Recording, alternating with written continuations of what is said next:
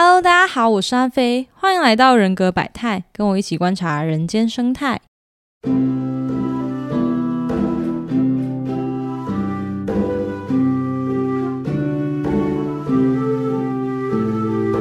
今天呢，Q B J J 再度来到我们的节目当中，对他来跟我们聊聊 M B T I 里面的最后一组字母。我们欢迎 Q B J J。大家好，阿飞好。嗨，那我们终于要把 M B T I 的字母讲到最后一个向度，就是 J Judging 跟 P Perceiving 了。那这组大家应该也会听过蛮多，呃，比如说 J 的人爱做计划，或者是 P 的人比较爱拖延等等的。那到底 J 跟 P 的意思是什么？然后他们有哪些差别呢？我们会在节目里面跟大家来聊一聊这件事情。那阿飞就想要问一下，因为我们前面三组听起来感觉都是比较对立的，像是 E 跟 I，嗯，内向外向嘛，嗯，然后还有什么 N 跟 S，对吧？嗯他们对。intuition 跟 sensing 都比较对立一点点。但来到今天这一组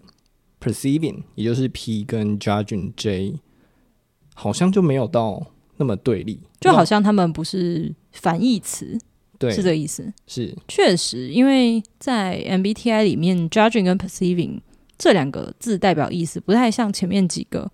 他们的内容跟这个字表面上意思是直接挂钩的。像前面我们看到 thinking，然后就知道这个人就是逻辑思考，比可能比较对他来说比较重要的。对，但是 judging 跟 perceiving 判断跟感知很难关联到我们说的怎么做计划啊，或者是拖延啊，好像没有什么明显的关联。那 judging 跟 perceiving 这两个字其实是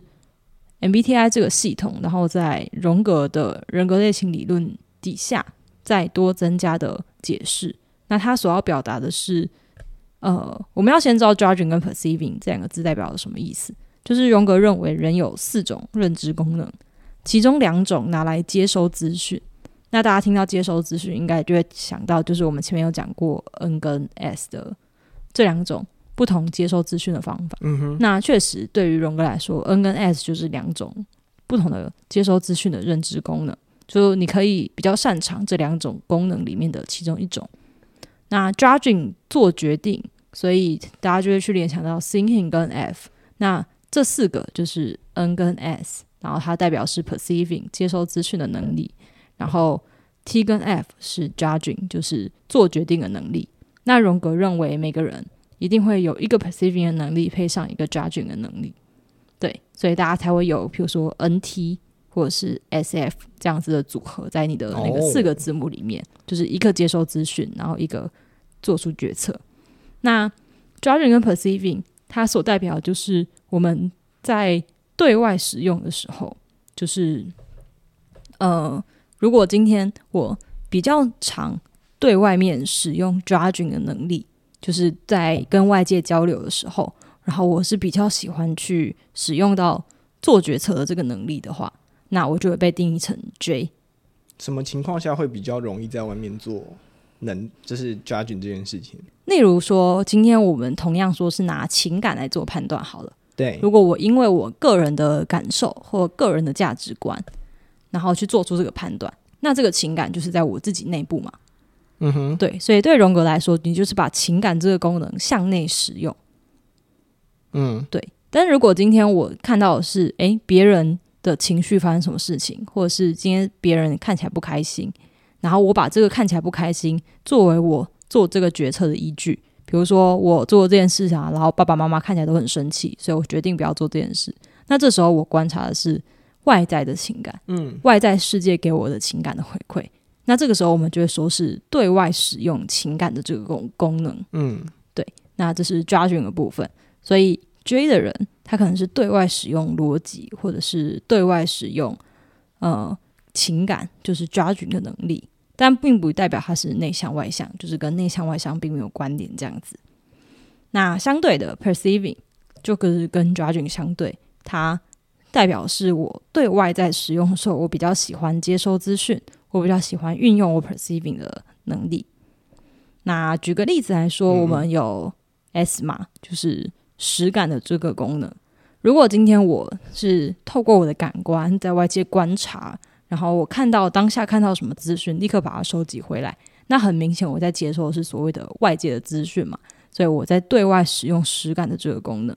那除了感官之外，我们那时候在聊实感的时候，其实也有讲到说，有些人他是从经验里面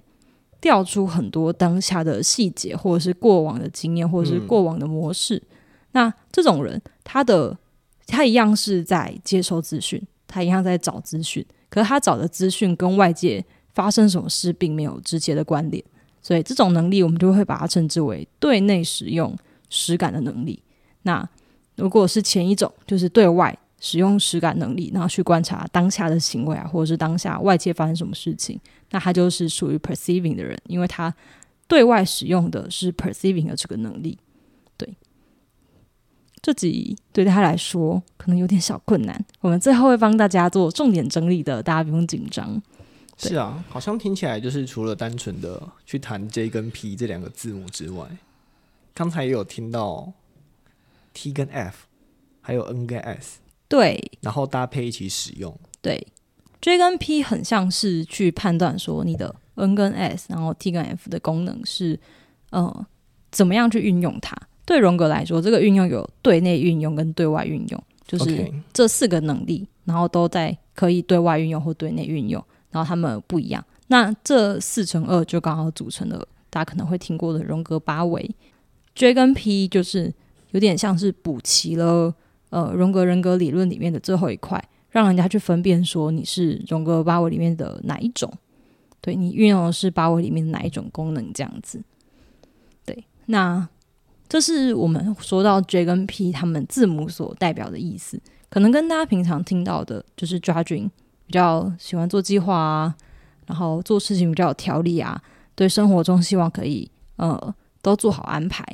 跟 Perceiving 的人喜欢随遇而安啊，然后。做很多事的时候都很灵机应变，好像不太一样，是不太一样，对，不太一样，对。所以，我们接下来就聊说，大家看到这些行为都是他们表现出来的行为模式嘛？那他们背后的动机，就是我们前面所讲的对内使用的这些功能，要怎么样跟这样子的行为做连接？那接下来呢，我们就给大家一个小小的谜题，对。呃，当然我们在讲自我这个东西的时候，它其实是包含了至少两个部分。第一个部分叫做 self image，中文有时候会翻译成自我的形象。那它指的是我们自己眼里怎么看待我们自己，我们觉得自己应该要成为什么样的样子。它很像是，就是很像是某种身份，或者是某种要求，对你希望自己变成那个样子。例如说，我希望自己是一个好学生。那我们会再去做，呃，可以符合这样子的形象的事情。比如说，即使我对考试的内容不感兴趣，但是我为了要符合好学生的这个形象，我依然会努力去念书。那这个时候，我们有点像是符合我们自己的人设，我们自己希望自己达成的人设，也可能是某种人生的轨迹。那所以就会感到安心，因为你好像就是在做符合你这个角色应该要做的事情嘛。那当然，好学生就只是里面的其中一个碎片。那很多个这种自我形象碎片组装起来，它就会像是一个你自己认为你在呃人生的旅途上面你想要走的那一条路，对，它就会组成一个你的人生轨迹。那当你做出跟这个人生轨迹不相符的事情的时候，就比如说你今天考试，但是你觉得自己好像。呃，永远都读不懂这个章节，然后你会考得很糟糕，你会意识到就是好像不对劲，然后好像你的生活偏离了某种正轨，不再继续朝着你所谓的自己的理想形象前进的时候，你就会感觉到威胁。那这个时候你可能就会就是呃，比如说更认真去念书啊，或者是用某种方法，然后去符合这样子的自我形象，就是你认为你自己应该要达成的使命这样子。那有些。对于比较重视自我形象来说，他在追求自我形象的过程，有可能会妥协他自己内在的标准。我们举一个比较负面的例子，就是假如今天我为了要达成好学生的这个自我形象，但是我考试的当下，我就发现我不会写题目，然后我发现我好像有机会偷看到隔壁的人，他甚至有可能在那个当下不小心选择了作弊这个手段，这并不代表说他就不是一个。呃，真诚的人，或者是他不想要当一个诚实的学生，他可能会在事后非常的自责或是愧疚。可是，在发生事情的当下，他太想要维护所谓的自我形象了。那当然，这是一个反面的例子。大部分去重视自我形象的人，他通常都是呃，会透过自己的努力，或是透过某种就是呃精进自己的方法，然后去达到符合那个自我形象的结果。那这是第一种。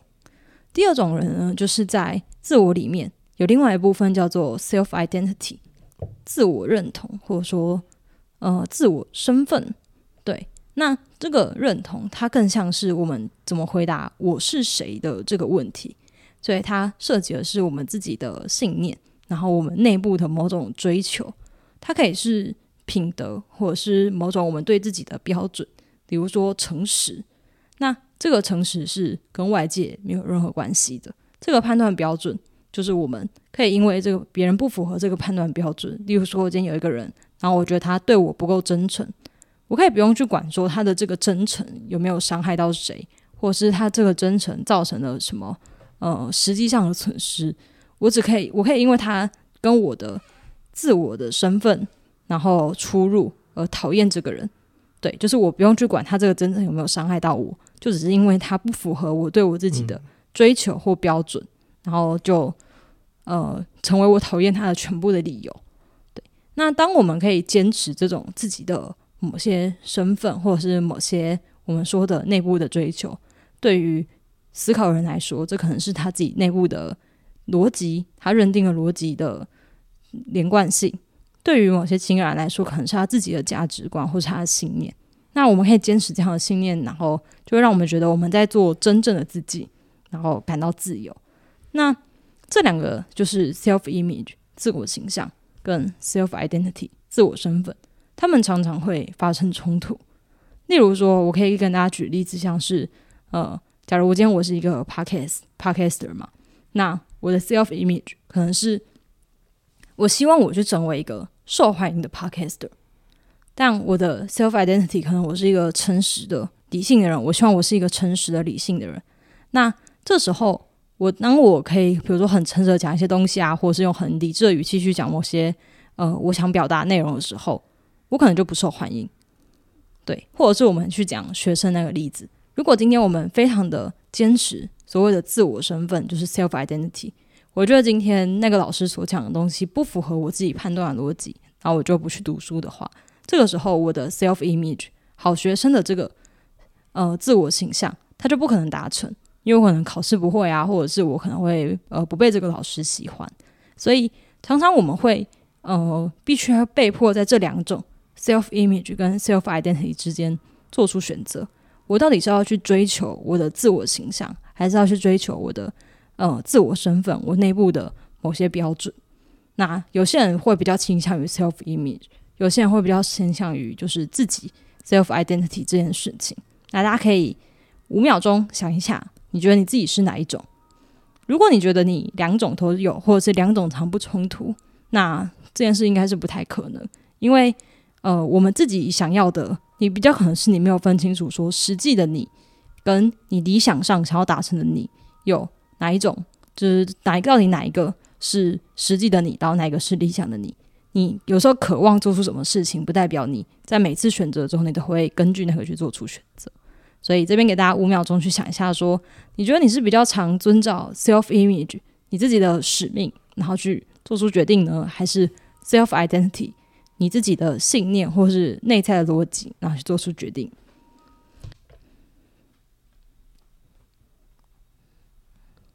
好，五秒到了，有猜到吗？如果是追求。Self image 就是朝着自己认为的人生轨迹前进的人，那就是 judging 倾向的人。所以很多人会说，judging 的人很喜欢做计划，其实是因为他们想要确保所有发生的事情都不会偏离他们自己的人生轨迹。然后，如果当他们呃没有办法控制外在的事物的时候，他们会觉得很焦虑，所以他们会去做计划，或者是做很详尽的安排。那 self identity 就是。比较坚持自己内在的某种标准的人，就是所谓 perceiving 的人。所以很多 perceiving 人之所以会拖延，或者是呃好像没有什么计划，是因为他们正在做的事情跟他的内在标准没有什么关联。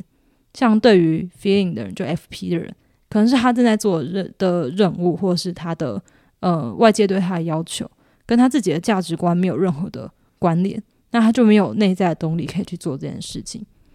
那 judging 的人之所以可以就是好像比较可以贯彻外界给他们的任务，是因为通常外界的任务都是符合他们人生轨迹的。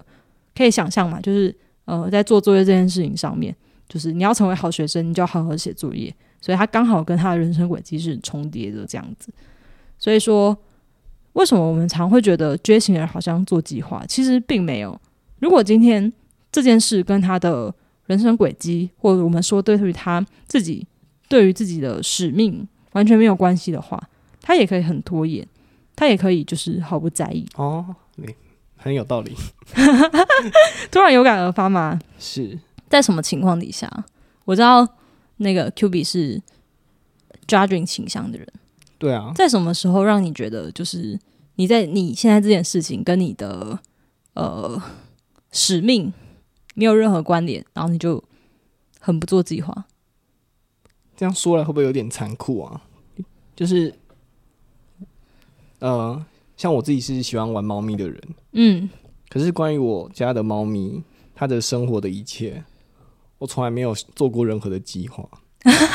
哦，你说就是猫咪它要怎么生活，或者是这只猫它需不需要每天完成某种训练啊，或者是它要吃多少食物这件事情，对你觉得跟你没有关联？对，所以你就从来没有想要，呃，可能是帮他规划啊，或者是要求他要做什么事，是我真的只会玩他。非常具体的例子，我觉得蛮有趣的。那至于嗯，刚才有提到说，如果今天做的这件事情是不符合自己的中心价值的话，FP 的人可能会比较没有动力嘛。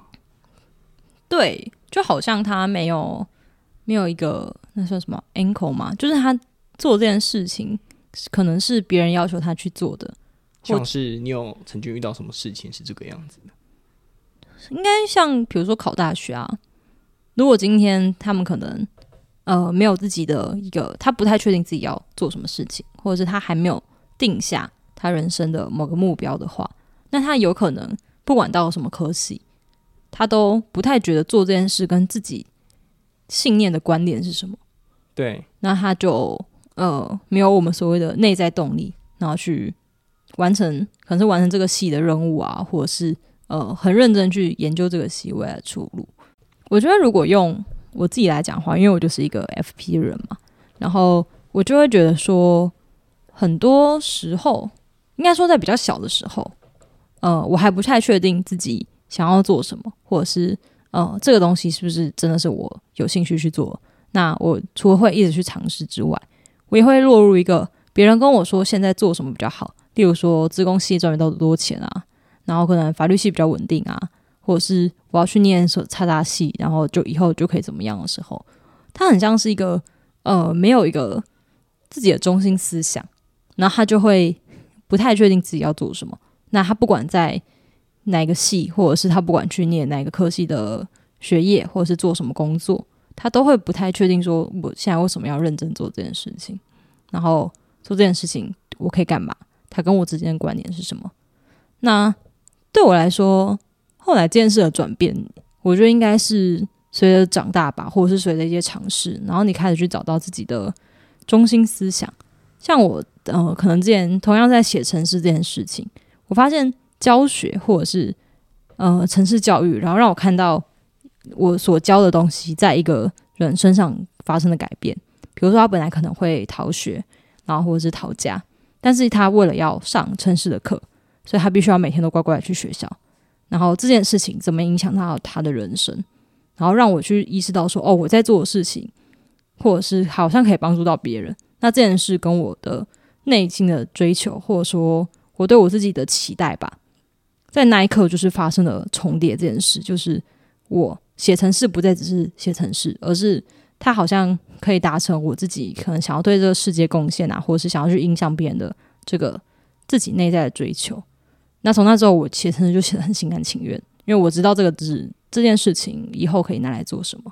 或者是我知道这件事情可以帮我达成什么是我的什么样的目的。那说到这边，大家应该有比较知道，就是 J 跟 P 他们做计划或者是呃拖延这件事情背后的实际上的心理学有到底有什么区别？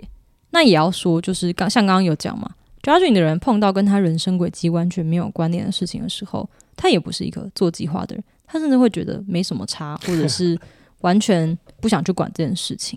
那相对的，Perceiving 也不是永远都那么拖延。如果今天他要做这件事，跟他自己的内心的标准符合的话，那他也是可以很努力去贯彻他自己的内在标准，他也可以很投入他正在做那件事，所以不用像有些 judge 人可能就会说，我的房间也很乱啊，这也是一件很正常的事，因为他可能觉得房间的整齐与否跟他自己的人设没什么关系，对人设没有什么关联，对，所以一个 perceiving 的人，他也可以因为呃他。今天要做的事情，然后刚好符合他自己内在的追求，或者是他内在的价值观，所以他就变得超有效率，然后超级投入，甚至到追求完美。这种我们认为在 judging 的人身上才可以看到特质，对，也会出现在 perceiving 人身上。那对阿飞来说啊，现在有什么事情是你，就是你会非常认真在做的？然后你其实会让他非常有规划的。那这个 podcast 吧，我每周都很准时的坐在这边录音。对，我觉得我已经很少就是这么认真设定自己的某个闹钟，然后就是一定要完成这件任务这样子。对，那我觉得这种追求人生轨迹跟追求内在标准，应该是没有一定的好坏啦。虽然我们知道，就是社会上比较鼓励 judging 的人，可是我觉得好像没有这样，就是没有吗？嗯。其实刚才在听阿飞介绍 self identity 的时候，就是到底我是谁这个东西，我觉得好像在我们长大的过程中，真的我一直有感觉是，有越来越多的声音希望我们自己去探索我们自己到底是谁，想要什么东西。但你探索完，老板还是会叫你就是去工作。你可以自己当老板，没有每个人都在自己当老板的啦。就是嗯。我也不能，我觉得也不能说是听话，但是抓紧的人会让人家觉得他们好像做事情比较放心，或者是比较有条理。嗯，对你，你知道他什么时候会做完什么事，或者是他自己就是那个可以把事情做得最完美的人。对我还是觉得社会上更鼓励抓紧的人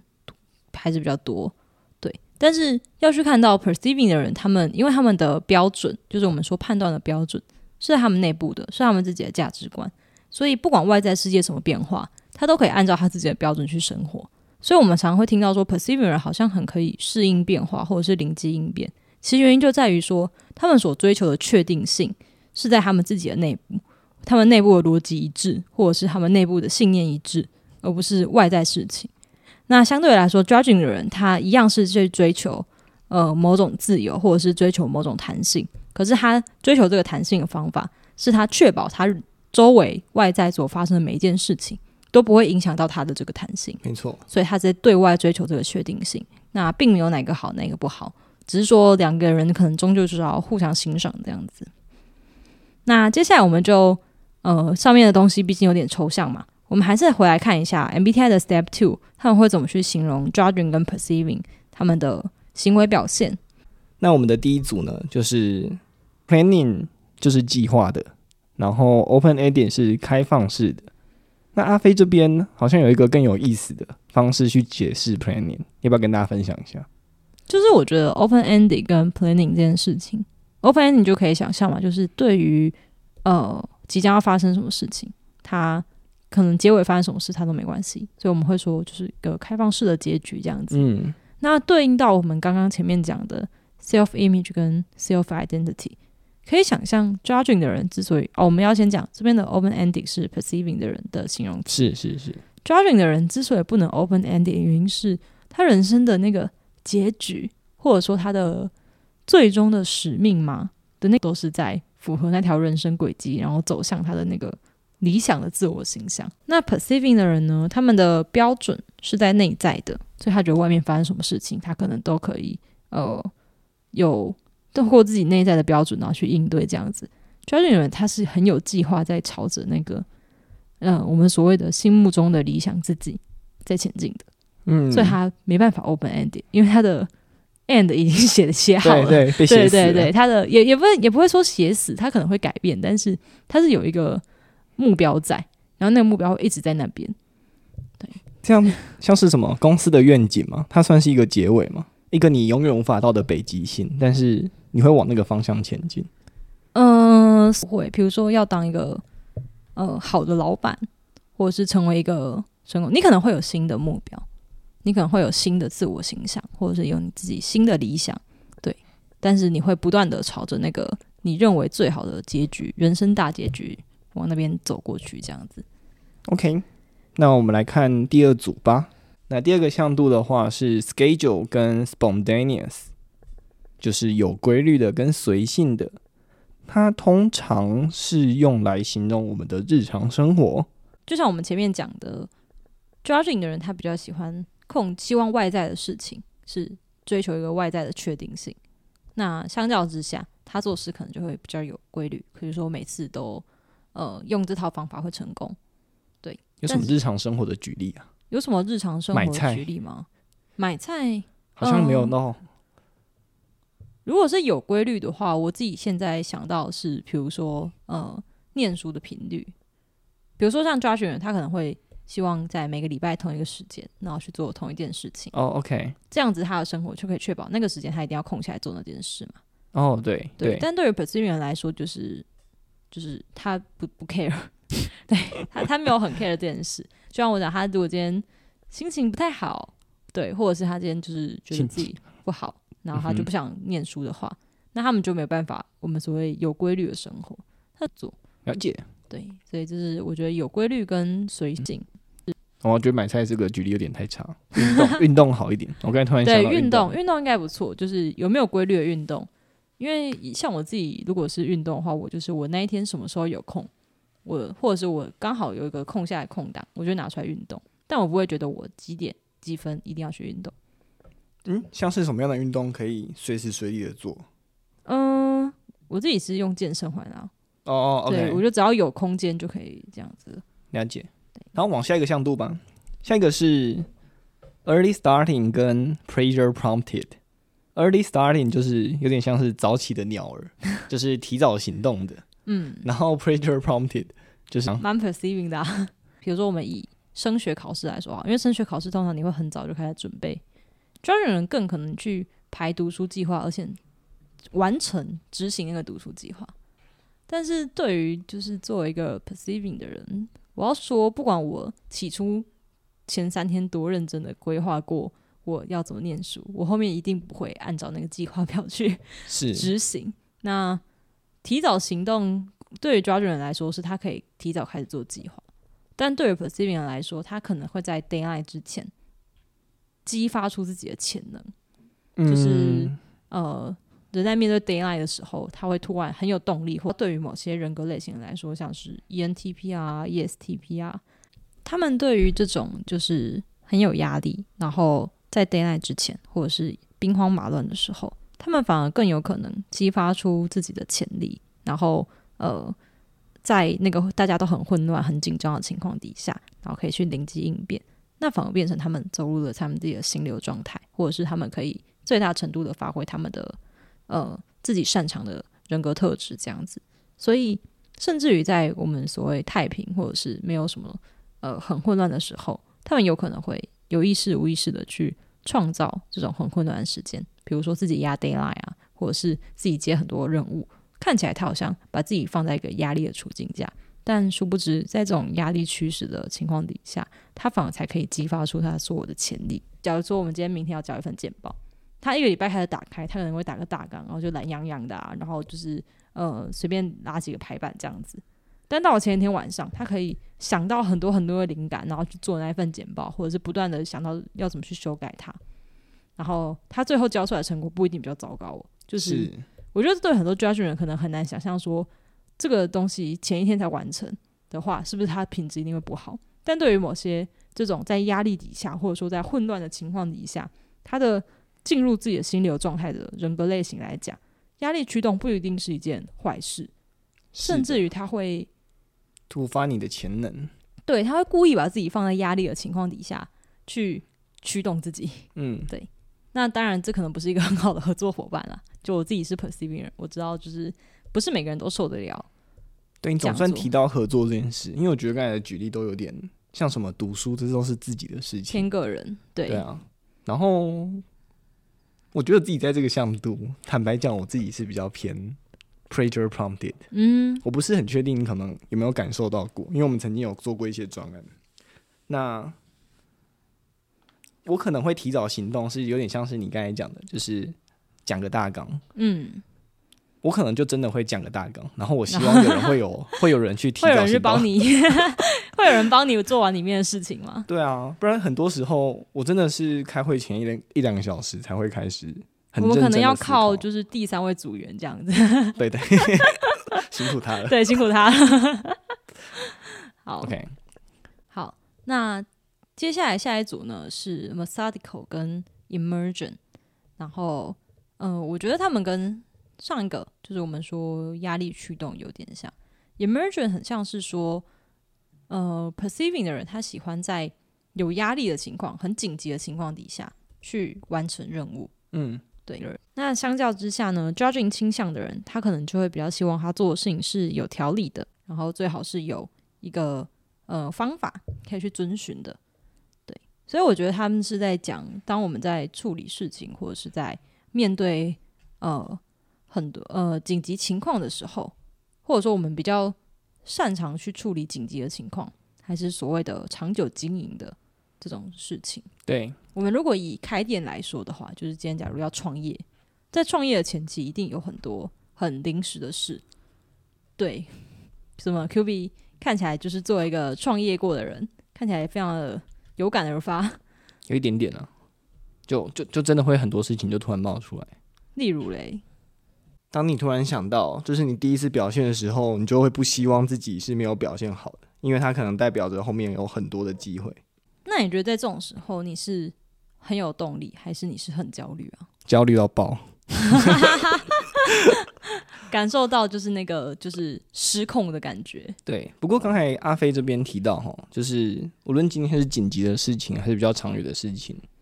他们其实都是比较大的一个事情，就是比较大的一个 project。嗯，所以其实好像偏 judge 的人就会比较怎么讲，有条不紊的去处理它。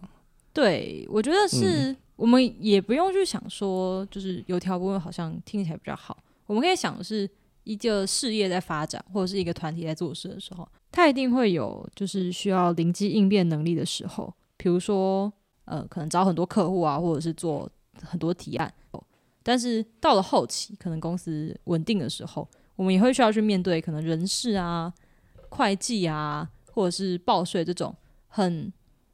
有规律，然后很需要有系统，然后呃定期去处理的事情。就是你每每个月可能都要同样面对要发薪水啊，然后同样都要再做一次季度的报告啊。对的这个时候，我们就会比较需要 judging 的人，因为 perceiving 人在这时候他应该就会觉得非常的无聊，而且他绝对不会准时给你交那份财报，对，对无法想象 perceive 的人要怎么样就是他要做这件事情，然后让 judge 的人安心。对，judge 人应该会就是 就是像那个 Q B 刚刚讲的，他会焦虑到爆。我我的话，我之前有一个例子是，呃，我跟人家组队去比赛，然后那个比赛是你要就他会给你一些有点像参考书吧或题目，然后你要在真的考试或真的比赛之前去读那些东西，啊，你们是组队的。然后我的 judging 的伙伴就每天都问我说，我读到第几章？就嗯，你你读到第几页啦，然后怎么样啊？我们要不要讨论啊？然后我就想说，天哪，我根本就还没开始读，就是我可能到要跟他开会的前一天，然后熬夜读这样子，但他就会想要每天都知道我今天做了些什么，我就很想跟他说，我什么都没有做，对我就不是那种可以定期定期交出某种工作成果的，或者是说那个所谓定期的频率可能不能够太频繁，就是比如说每周 meeting 一次啊，或者是每个月有一个月报告这样子。但是如果说是要我每天去报告说我今天做了什么事，我觉得对 perceiving 人来说真的是蛮有压力的。那我们就可以来到最后一组字母，最后一组字母其实是最全面的一个字母啦，就是 judging 的部分是 systematic 有系统的，那 perceiving 的部分是 casual 就是随遇而安的，嗯，就是在讲我们的日常生活。刚才我们提到嘛，就是大的 project 或是可能比较闲暇时间，你想要怎么安排？日常生活中的琐琐碎碎或者大大小小事情，应该都包在这个面向上面了。对，它很像是一个总结，就是 perceiving 人，他对于即将要发生的事情，他比较可以随遇而安的去面对它，因为他会有一种感觉，就是我即使计划好了，它还是有很多变数啊，那我到时候再去灵机应变就好了。我为什么一开始就要规划的很全面？嗯嗯，我最近在跟我的家人在讨论去可能日本旅游的事情，然后 OK 好，总之就是我发现我的妈妈她应该也是 J 型人格，嗯，然后我自己也知道我自己是 J 型人格，然后我发现我们在讨论这个行程的时候，我会变得比较 P 一点，跟他比起来。你说你会比较随性，对啊，就是我不会想要知道说我第几天到底要做什么事情，我想要到那个现场来去看看。哦，确实啊，就是确实不是说每个人就是 judge 都一样是 judging，但他们可能对不同事情，就像我讲嘛，可能出去玩这件事跟你的人生形象、人生规划 突然，没有直接关联，对，所以你就觉得嗯这件事即使很 perceiving 也没关系，就是即使没有很有规划，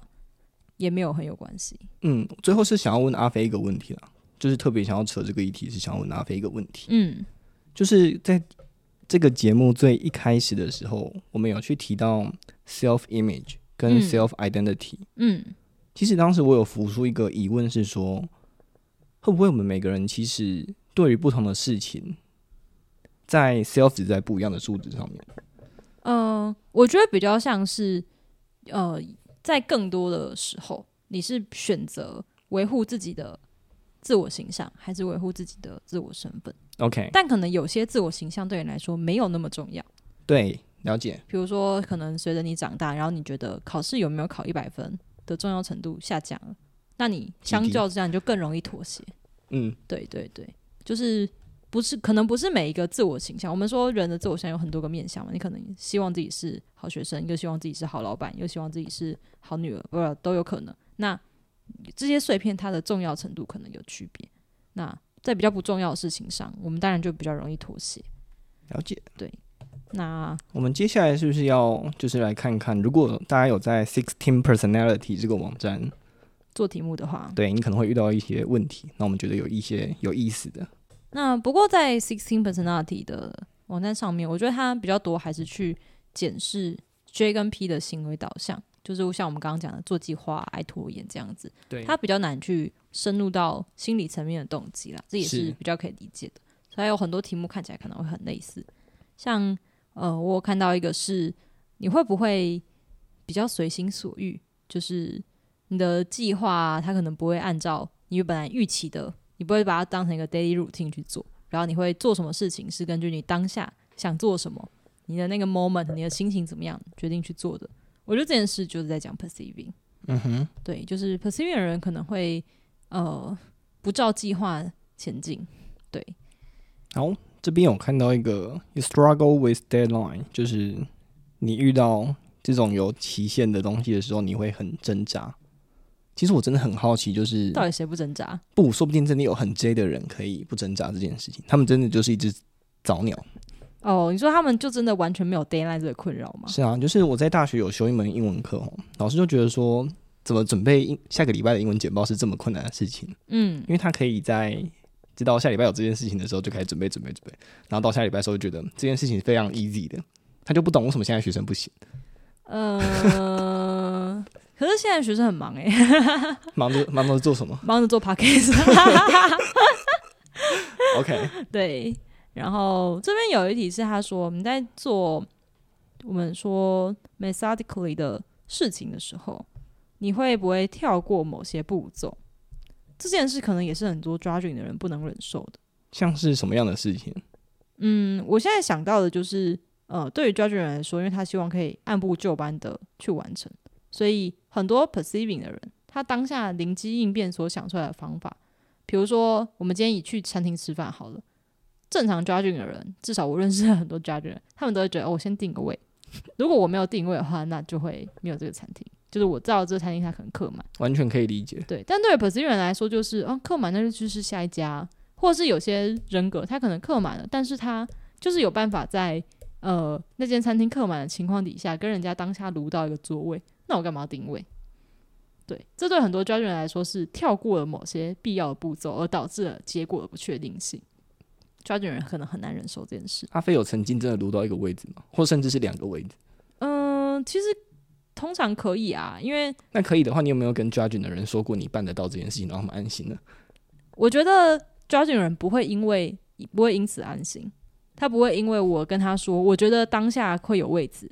他就不去焦虑这件事。所以我常常会就是 OK，你想定位就去定位吧，就是 fine。我我没查，我只是被保证的有位置。那没定位会不会怎么样？对我来说就是不会怎么样，因为我可以去吃隔壁的店，除非那边是什么，就是荒郊野外，或者那点点是预约制的。原来是这样子。我觉得在这种生活事情上，很像是跳过某种步骤去达成目标。对于觉醒人来说，可能会一部分是他不保证这样子做会发生什么事，他可能会很焦虑；一部分是这很像是某种偷鸡摸狗吗，我们说偷工减料，对，有一点这种感觉。对，但对 p e r s i e 来说，就是就是最后结果怎么样，可能他没差。我最后到底是吃到预期要吃的那家餐厅，还是呃，因为那家餐厅满了，所以我搞不好就发现了隔壁没有预期的，但是比想象中更好吃的餐厅，那是我本来没有看到的，那也不不失为一个好的结果啊。对，我这里有想到一个非常生活的例子，不知道阿飞有没有经历？就是假设你要去某一个旅游景点玩，嗯然后因为是旅游景点，所以当下应该会有非常多的车潮，嗯会在路边停车。那假设你今天在五百公尺处就看到有一个停车格可以停，但是其实你还有距离五百公尺才会到那个点，我就觉得阿飞是 会到那个点，就是会继续往前看，相信一百公尺还是会有位置的人。但我自己会是选择，我就停在五百公尺，然后就走过去的人。我觉得这跟要不要走路比较有关联，就是可能跟 judging 跟 perceiving，哦，是吗？是这样吗？我觉得它没有那么明确的关联啊。可是的确，呃，可是如果停在五百公尺，可以瞬间确定我会有位置，哦我可以控制我的情绪在这边。但是，对啊，我去的确是会往下开到更近的地方，去看一下那边有没有位置的人。对，就是停五百公尺听起来很远诶、但是我也 我可能觉得没差，我再绕回来就好了。虽然有可能我知道绕回来之后它就那个位不见了置就不见了，对，但没关系，我再去找别的位置。好，好，然后大概题目上面都会去问说，比如说像 judge 有人喜欢排行事历，或者是做 to do list 这样子的呃行为，但是其实我觉得也没有那么一定。对 to 啊 do list 我现在想起来会觉得是 sensing 实感的人，就是 SJ 的人，可能会更倾向做这种事情吧，因为 to do list 可以把他今天要做什么事写得很细节，或者是写得很具体，然后呃对他来说掌控度会比较高。确实，对有看过一些研究是有写说，如果你今天呃那篇研究可能没有在讲 MBTI，但是他就是在讲有把想要做的事情写下来的话，那件事情被完成的几率真的是比没有写要高。对，嗯所以对于 judge 人 to do list 是一个很好去控制说这件事我完成了没，或者是我还需要去做什么事情的工具。但我觉得也不见得，因为像呃，我知道很多 judge 人他会呃在某些事情上面，那他做了计划，可是如果他不能如期完成的话，他反而会很焦虑，他会觉得好像没有完成今天的任务这样子。那这个时候 to do list 就不一定是一个很好用的工具，它也可以是你就是压力的来源这样子。嗯，对，我可能有时候也会这样、欸，可是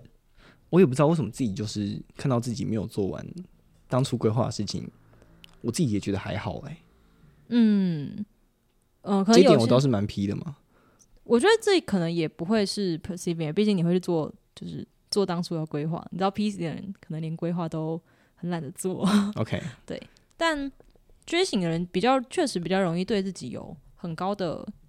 要求或是标准，因为你可以去想，就是他们有不断朝着某个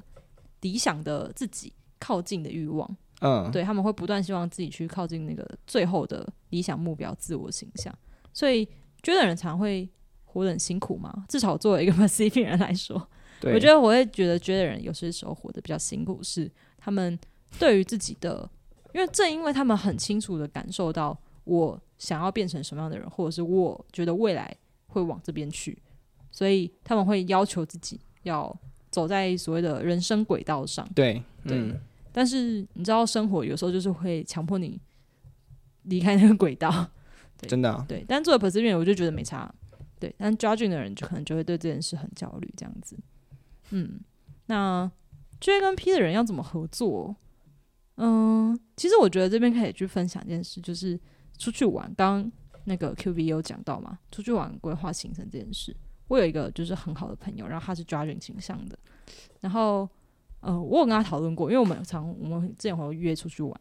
然后我就有跟他讨论过，就是我到底我们到底要不要规划行程？那他就是那种每天我要吃什么餐厅，我要去哪个景点，然后我要搭哪一个交通工具，他都会事先查好的人。然后我就会觉得，嗯，有需要吗？都到当地，然后再打开 Google Map，然后再看 当下有什么好吃的东西，有哪一间餐厅有开就好了。我觉得这个可能要看今天旅游就是要让自己舒服啊。然后对于 J 的这个人，他就是做规划会让他自己比较舒服。对，所以我他会觉得他做嘛，他会觉得他没有吃到那间餐厅怎么办？OK，对，或者是啊那个旅游景点人很多，或者当没有卖当下的票怎么办？嗯哼，对那我就是觉得，呃，那就去别的地方就好了。确实，他做规划这件事可以让他感觉得很舒服，但是一部分是我可能不会像他一样热衷于规划，所以你知道吗？就会显得我没有贡献。出去玩是要贡献什么？一起规划行程啊，是要一起出去玩的人。我觉得你的贡，献反而是可以在就是当下跟他互动的时候去逗他开心什么的。你说临时出问题的时候，我就是负责贡献，呃，我灵机应变能力嘛。对啊，你可以去制造一些会让问题发生的情境。等一下、我觉得这样他应该会就是想要杀了我这样子。但做计划这件事会让 P 型的人觉得很紧张吗？或者是说有压力？就是我在这边，我随时都要去注意时间，然后我要注意说什么时候要搭哪一班交通工具。但我可能很喜欢这个地点，我想在这地点留久一点。那如果就一天呢？你说就一天嘛？对啊这可能是一个折中的方法。对啊，就是如果那个点就待一天，其实时间拉长一点的话，好像我觉得一天会是一个人的极限。我们后来的就是折中的方法，就是我们确实有约，可能几点，可能这个早上都在某一个景点这样子。但在这个景点要先去哪里？要先听导览，还是先去花园？要先去呃盖印章，还是要先去买纪念品？他不可以管我，就是他可以管我现在我们要主要待在哪个景点，然后他可能有一个很长的时间，但在这个很长的时间之内，具体说哪一件事情要先做，或者是哪个地方什么地方要先去，这个是我自己决定的。嗯，对我觉得这后来是我们一个集中的方法，就是 judging 的人不要试图控制到每一个小细节，但是 perceiving 人也不要真的那么随性，或者说不要随性到让你的旅伴很焦虑。这是后来我们找到的算是合作的方法吧。相处之道。对，我觉得你们好像也没有合作什么，你们只是在想办法跟别彼此相处而已。出去玩就是一种合作啊！出去玩就是你要一起合作订机票、订什么东西的。既然是这样，对，没有一个更圆满的故事吗？既然是这样子，大家可能会讲说，那两个 j 呃两个 judging 跟两个 perceiving 出去会怎么样？哦，我觉得可以分，我我没有 judge 两个 judging 一起出去的经历嘛，我可以分享是两个 perceiving 人出去呢，就会发生我们到了第一个城市，然后我们才想起来我们没有订第二个城市的住宿，然后那可能是三四天之后就要去住的地方，然后我就立刻当下马上打开 Airbnb 或者是 Booking.com，然后马上开始找，马上开始订，当下决定。对，感觉蛮好玩的耶。其实很有趣啦。就是作为一个 perceiving 的人，我对这件事并不会到很排斥，是这样子反而保留了很多的探索的空间嘛。对，啊，对，就是你没有预期我几点几分要去吃哪一间餐厅，你就有机会在路边发现某个小摊贩是你喜欢的。对，对，所以我自己当然还是会希望是一个就是 open ending 的方法，然后去走我的旅程。但如果嗯大家要跟一个 judging 的人合作的话，就是不能够不顾虑到对方啦。两个 J 的我可以分享，好，请说。就是你们会发现自己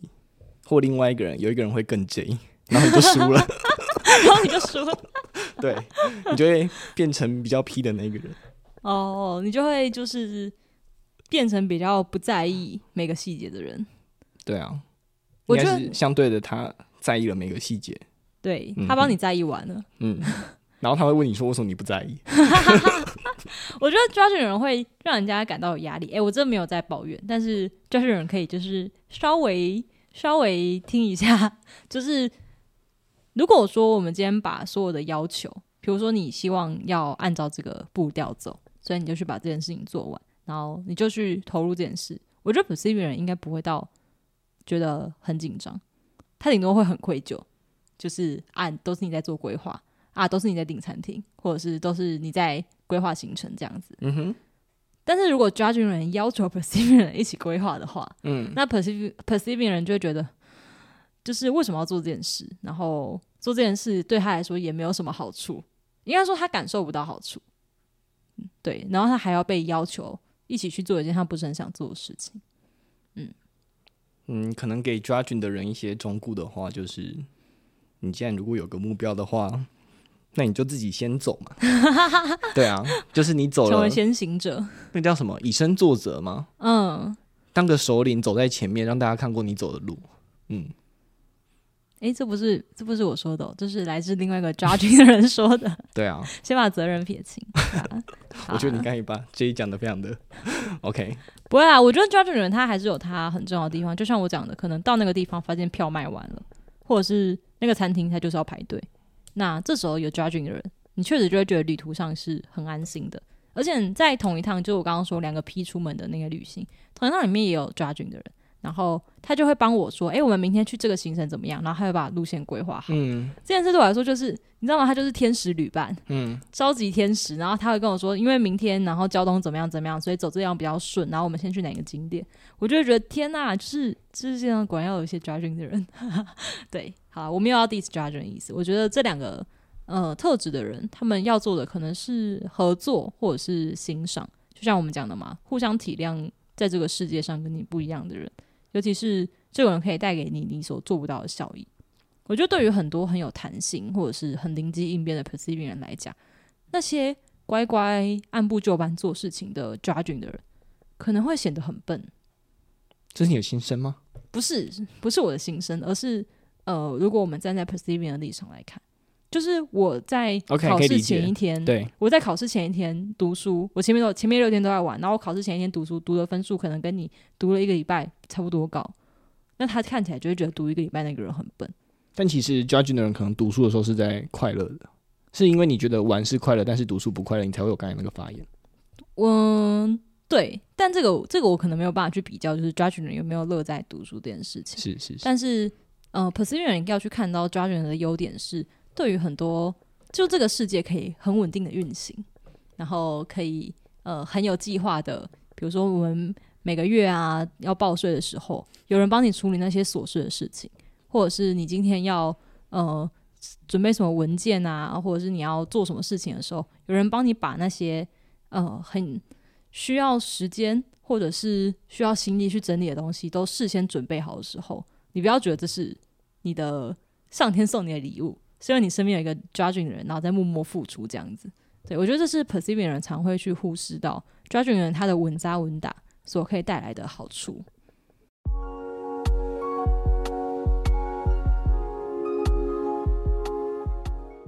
那以上呢，就是我们到今天就是顺利的把 MBTI 的四个字母都讲完了。那今天呢有留言回复，对，呃，当然因为我有时候会提早，就是提早录节目，所以你们的留言出现的时候，我可能不会在下一支影片就是马上回复这样子。但是我有看到说，像有人说，嗯、第一支影片声音好像有一点低，语速偏慢，让人家想睡觉。好，我嗯、第一支影片我后来去回去听，我觉得跟后面的比起来，的确是相较比较无趣。我在想，应该也是因为哪几的内容，然后我有写稿吧，所以我好像就没有呃这么自然。对，没这么自然。对，然后我之后会试图去改变我写脚本的方法。那至于语速偏慢的话，呃，我觉得应该是第一集啦。我不知道后面就是这位听众还有没有这样子的感觉，因为我自己在平常是讲话快到会让人家要求我就是讲话慢一点的人。对，但是没关系，如果大家还是觉得语速太慢啊，或者是快到你可能听不清楚，也是可以跟我讲。然后还有一个是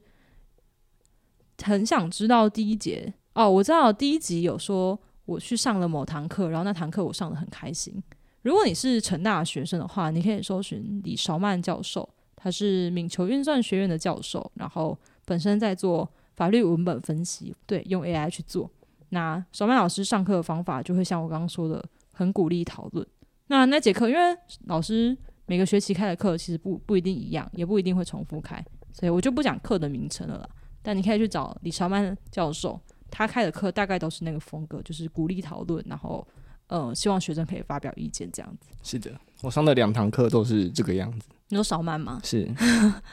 但你拒绝了少曼哎喝橄不要乱榄枝讲。，不要乱讲。好，